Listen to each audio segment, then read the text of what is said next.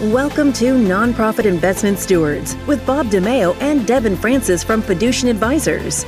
Bob and Devon are passionate about helping nonprofit organizations prosper. Whether you oversee endowment, foundation, or retirement plan investments, this podcast exists to help stewards improve performance, reduce costs, and discover strategies that enable your charitable organization to prosper and advance its mission. Now, on to the show. Hello, and welcome back to the Nonprofit Investment Stewards Podcast. I'm Bob DiMeo. Always great to be joined by my business partner and co host of the show, Devon Francis. Today, we'll delve into a topic we've covered on the show, but it definitely bears revisiting. That topic is ESG investing. We first tackled ESG as part of a three part series way back in 2020. Over the years, we've touched upon it in other episodes most recently with Scott Malpass, the former CIO at the University of Notre Dame. If you haven't heard that episode, you definitely should go back and take a listen. But today we have one of Fiducient's very own joining us. She's a first timer on the show, and we can't wait to introduce you to her. Devon, can you fill the audience in on what's in store for them today? Absolutely. Today we have Sarah Hinman with us.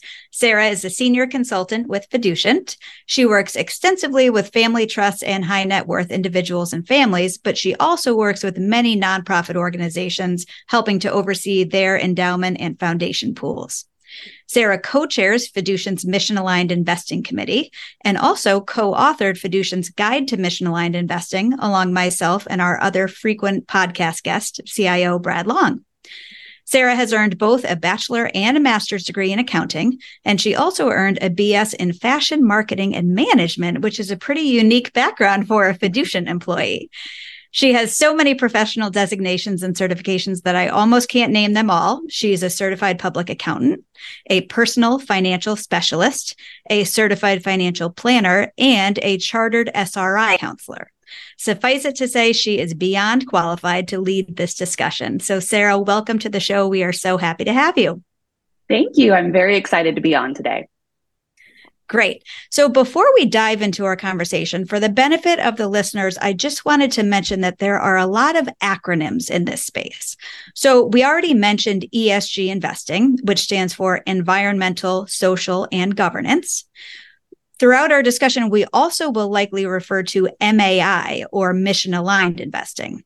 There are a bevy of other acronyms or unfamiliar terms that folks may encounter in this space. So if we happen to mention one of those during our discussion, we'll do our best to point that out and explain it.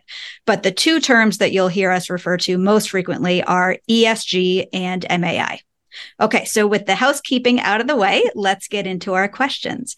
So, Sarah, first off, why don't you tell us your story? What was your career path? What did that look like? How did you come to focus on mission aligned investing? Sure, sure. Well, I take it back to actually a morning in my early 20s.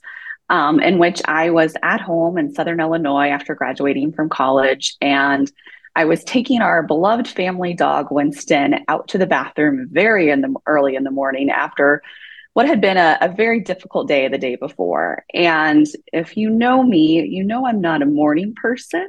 So I generally don't pay attention to what's going on outside in the mornings. But on that particular morning, there was the most beautiful sunrise. And I remember thinking to myself very distinctly that, wow, today's a new day. It's a beautiful day. I remember the smell um, that morning. I remember the dew on the grass. And I remember sitting with my dog, Winston, for about 15 minutes and just enjoying the sunrise. And I reflected on that moment for some weeks after that. And I came up with my own personal motto, as you will, to treat every day like a new opportunity. And that's very much carried with me throughout my life and has really driven some of my choices in my career where I've been open minded to other opportunities that might present themselves to me and that really speak to me personally. And so that had led me to a detour in fashion marketing, as you alluded to at the very beginning, Devon, from my, my previous career in accounting. That led to me to financial planning and my my place here at Fiducient, but also in my very first year here at Fiducient, I had an opportunity to work on a client project to implement a gender lens investing portfolio. And it was something that spoke to me very personally based on my past experiences as well, but also its complexity and its nuances were very intriguing to me as well. And so that's, I've just put everything I've had into to ESG and mission aligned investing. And I've been thrilled and honored to, to co chair the firm's mission aligned investing over the last few years. Sarah, thank you for sharing. I've known you a long mm-hmm. time, and and that's news to me. And you already have me thinking. Uh, obviously, we're talking about mission aligned investing and such today, mm-hmm. but we've had many types of episodes on the show: uh, leadership development, professional development. We almost have to have you mm-hmm. back on on one of those topics. But uh, getting back to mission aligned, it would be great to get your take on mission aligned investing is the trend towards ESG and the like still continuing? Have we faced hiccups? Where, where, do you see things today? Sure. I would definitely say there has been a slowing in the last year, year and a half. I mean, there's been a lot of things happening in the world abroad. And I don't think there's been as much of a focus from our clients or, or, or in others on implementing new ESG strategies. Now, that being said, um, we definitely have some things that are happening in the interim. So we have had a lot of regulatory updates and changes coming down the pike and some new uh, standards that will be being implemented in 2024. So there's been a lot of movement and, and consolidation as well in the industry around those regulations and disclosure requirements. But that being said, the trend is definitely it's not going anywhere right esg has been here for thousands of years um, the concept of it and so really i see it's been a little bit of a pause but i still see it's top of many clients minds many investors minds and it's really kind of a a pause and where do we go from here kind of a question that i see facing the industry today so, Sarah, why don't you set the stage for us? What are the different ways to go about incorporating ESG investing? Sure, that's a great question. I think what comes most to mind is the traditional sense of ESG investing. So, let's say screening out the sin stock, something that's known as values based investing, you can do exclusionary investing or you can tilt positively towards the good actors according to your specific value set. Now, that set of that that type of investing has been around for thousands of years going back to the biblical times as i alluded to a little bit earlier right there's been a lot of evolution in approaches since then really picking up starting i'd say in the 60s and 70s to what we see now today as the modern landscape of esg investing so that could consider um, concepts such as integration or incorporating ESG factors into the investment process. It could incorporate shareholder engagement or proxy voting. It could incorporate impact investing, where you're investing directly in companies to, to target the change that you want to see in the world. So there's definitely been an evolution since biblical times of how you can apply ESG investing to your portfolio and it's very dependent on the values that you would like represented. So I'm hearing that the evolution has been, um, you know, kind of we started off with more of an exclusionary approach and perhaps evolved into a, a more integrated approach. Uh, you know, as a, as some of our longtime listeners know, we at Fiducient have a very robust manager research team. As you talk with our colleagues within that team, what are they hearing and seeing from managers? Sure. So we're seeing a lot of managers indicate that they're incorporating ESG factors into the investment process. And we say many, many managers, if not all managers. In fact, we took a survey of our recommended managers, and 86% came back noting that they were applying ESG integration, as you will. Um, and this was a survey conducted about a, a year or two ago at that time. So our team did a little bit of a deeper dig and and wanted to really get into the granularity and and materiality of what they were applying accordingly. So we we gauged and assessed the respective managers across the lineup to determine if they were really practicing ESG integration or not. So we applied three levers, as you will. I think we we, we talk about three pillars and three levers quite a bit at the firm and we applied it in this in this framework as well and so we wanted to know is it observable? Is it material? And is it measurable? And once we applied those levers or gauges we were able to drop that number of 86% reporting ESG integration all the way down to 36% practicing meaningful integration. So I think it speaks twofold to one, an element of greenwashing in, in the industry that is still prevalent today, but two, the the infancy of the ESG integration uh, in the industry today as well. And as and as we all as investors, money managers, consultants get our hands and, and wrap around, you know, what does ESG integration actually mean? I think we will start to see more meaningful reporting and disclosures appropriately in the future. Yes, Sarah, that's interesting because I, I think on the one hand, it's encouraging, right? There are many committees investment committees and finance committees and such that might not have even thought about ESG or MA, uh, mission aligned investing until recently. But it's encouraging to know that their managers, at least to some degree, are probably mm-hmm. doing something. On, so that's encouraging. On the other hand, you've seen this, Devon and I have seen it. It can be overwhelming to a committee to go down this path. And, and so we'll pose a question to you that we asked Scott Malpass recently. And that is is ESG or MAI investing, is it an all or nothing proposition? Uh, it's definitely not an all or nothing proposition. I, will take you back to a story and, and the one that I alluded to at the at the top of the podcast regarding the gender lens investing story. And we were implementing this strategy, you know, five, six years ago at this point. And right? Data looks very different today than it did five or six years ago. And I remember, you know, one of the couple of the values that we were looking at was one, women on boards, right? That's a very objective, you can determine very easily that data and screen appropriately. But the other one was equal pay. And equal pay, especially five or six years ago, right, was voluntary disclosures you know, inconsistent disclosures, perhaps, right? Very hard data to come by.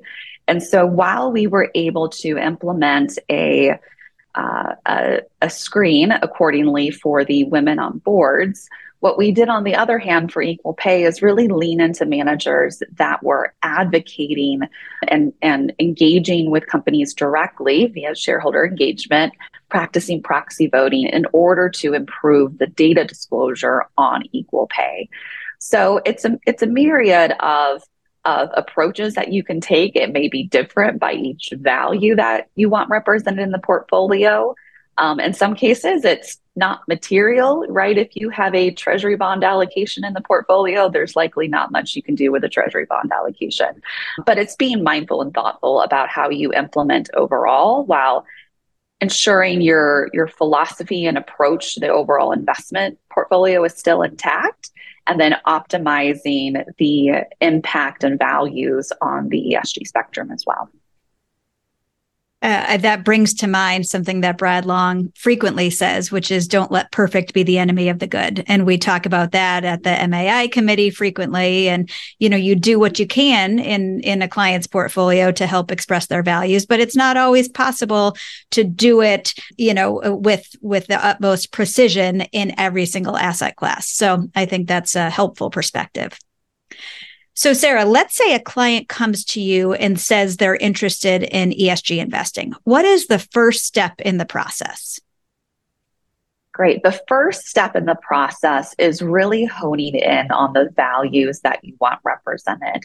So, commonly, when we're working with nonprofit organizations, we'll, we'll set out a survey to every committee member and really gauge their responses as to the values that they want represented uh, in the portfolio, what's most important to them, why they are doing it, what's the motivation behind pursuing mission aligned investing for the organization. And then lastly, you know, what exactly do they want as an end result, right? What impact do they want to make as well? And statement do they want to make with with a mission aligned investing portfolio? So with committees, it's very much, you know, getting to a consensus with with a number of individuals. With some organizations right their mission is very easily translatable to an investable value set. With other organizations it may it may not be as easily translatable. And i've seen in those cases that you know there's more conversations around what exactly they want represented in the portfolio so it's definitely a robust conversation to have. It's a robust conversation that we help our committees tackle and, and lead those conversations accordingly. And I would say on the flip side, when I'm working with private investors as well, it's actually a very similar conversation, just with a smaller number of folks to determine the, the overall consensus. Yeah, Sarah, I think one of the most fulfilling and rewarding parts of advising our hundreds of nonprofit clients, whether it's you or Devon or me or others, is helping these nonprofits advance their mission. There's so many unique missions. And then that translates when you think about ESG or MAI, all unique approaches, right? And it's not our intention nor do we impose our values. It's really sorting the organization's values and then trying to figure out is there a way that we can construct a portfolio to give them a fighting chance of achieving those objectives right? But that has uh, a reliance upon data. And it's interesting when we talk about data the various agencies and such that are rating and scoring on esg and, and, and other metrics can you talk a little bit about what the industry is doing are you seeing material improvement? Are we working towards more consistency on the data front? Great question. And I understand why some of our clients are so intimidated by approaching ESG investing because the data landscape is overwhelming to say the least.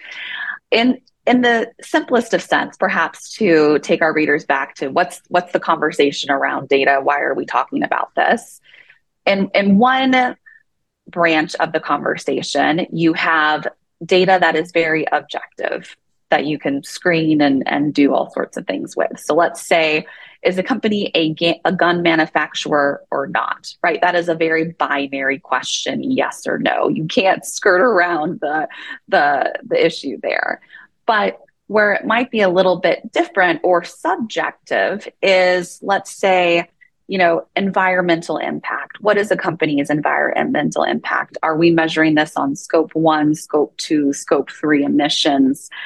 Right. There's a lot of subjectivity in that analysis. And that is why you see these ratings from one agency to another really have very low correlation. Whereas if you were to look at a, a bond rating agency, right, bond ratings tend to be very highly correlated very easy data to discern and, and analyze, but we're still wrapping our, ha- our heads around what does it mean to be a good company according to a certain value set.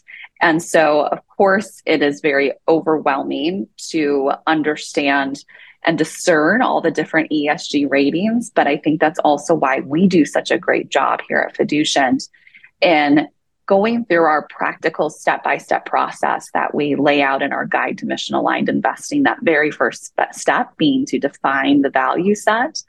And then we take on the, the grunt work for our clients and, and really he- zeroing in on the the actual data sets that we need to explore and walking through our clients and helping them understand the objective or subjectivity of the data and how they can use that data to apply different screens or incorporate other elements or other approaches to mission aligned investing, such as integration, shareholder engagement, and impact investing.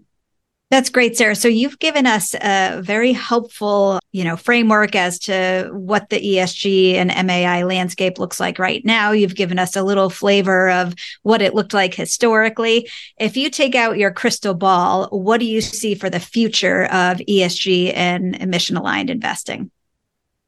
Sure, great question. I think the next couple of years will be very consequential in the mission aligned investing landscape. We're starting to see new regulations go in go in force starting next year. So it'll be interesting to see how the data evolves over time to see if there's more consistency around data. and to see if more data will be available more opportunity sets of values may be implemented in portfolios as well. So I definitely see the conversation evolving. Like I mentioned before, this concept has been around for thousands of years. I don't see it going anywhere anytime soon, but I think as as we as investors, as consultants, grapple with the concept of, of mission aligned investing and how to implement it in the portfolio, I do think it won't be quite so daunting in the future as some of these regulations and, and mandated disclosures will start to come into fruition. Sarah, there is no doubt you're an expert in this space, and we so much appreciate you sharing these many insights. Is there anything else you'd like to share or underscore at this point? That's a great question, Bob. You know, I would just for those wanting to learn more about mission aligned investing, I would definitely point you to our guide to mission aligned investing, where we go into detail about all the different steps that we've alluded to here in this conversation today. I would also point you to a couple of blog posts or, or, or white papers that we've written at the firm, one by my fellow co chair, Kevin O'Connell, and the most recent one that we co authored, um, really taking into account some of the politi- politi- politicalization of the conversation uh, in the in the recent years, and then also more recent trends, speaking to the regulations um, in the industry as well. You, you can find more details in those white papers and blog posts.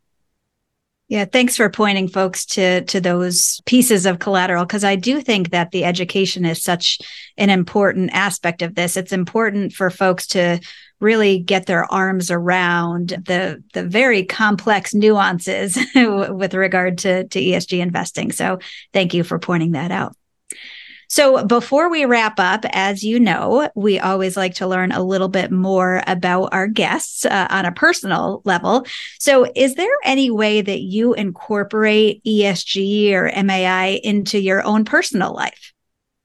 I do. I very much do. And for those of you who know me, I grew up in Southern Illinois and I grew up gardening, gardening, gardening.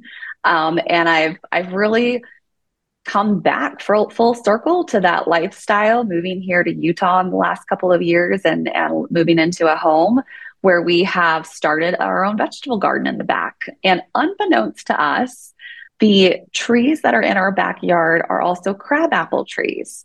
So we just harvested about 2,000 crab apples, which I was wholly unprepared for. but next year, well, I've made some chutney and some cider this year. Next year, we'll be more prepared to to make in mass. And we've also had a really nice, abundant crop of tomatoes and zucchini, and we're just getting started here. So, really living off the land a little bit, as you will, and trying to be as environmentally and, and thoughtful about food waste too. That's wonderful, Sarah. Thank you. And m- maybe Bob and I will have to plan a little field trip for uh, some caprese salad in the summer or uh, cider, apple cider in the fall. You're um, reading my mind, Devon. oh, great. Well, Sarah, thank you so much for joining us today. You really are a wealth of information. Your expertise is is very impressive, and we are not only thrilled to have you on the show, but thrilled to have you as a colleague. So, thank you very much. Thank you so much for having me. This has been a blast. Sarah, great to have you on the show. We really appreciate it. Uh, as always, many thanks to go out to our listeners for all your support. We'll include a link to Fiducient's guide to mission aligned investing that Sarah mentioned in the show notes. Uh, and of course, we invite you to visit fiducient.com for many resources regarding mission aligned and a lot more on the topics that Sarah touched on.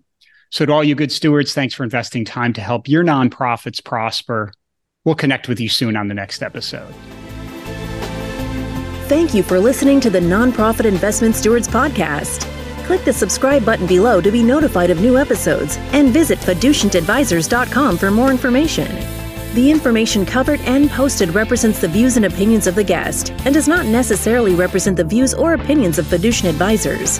Content is made available for informational and educational purposes only and does not represent a specific recommendation Always seek the advice of qualified professionals familiar with your unique circumstances.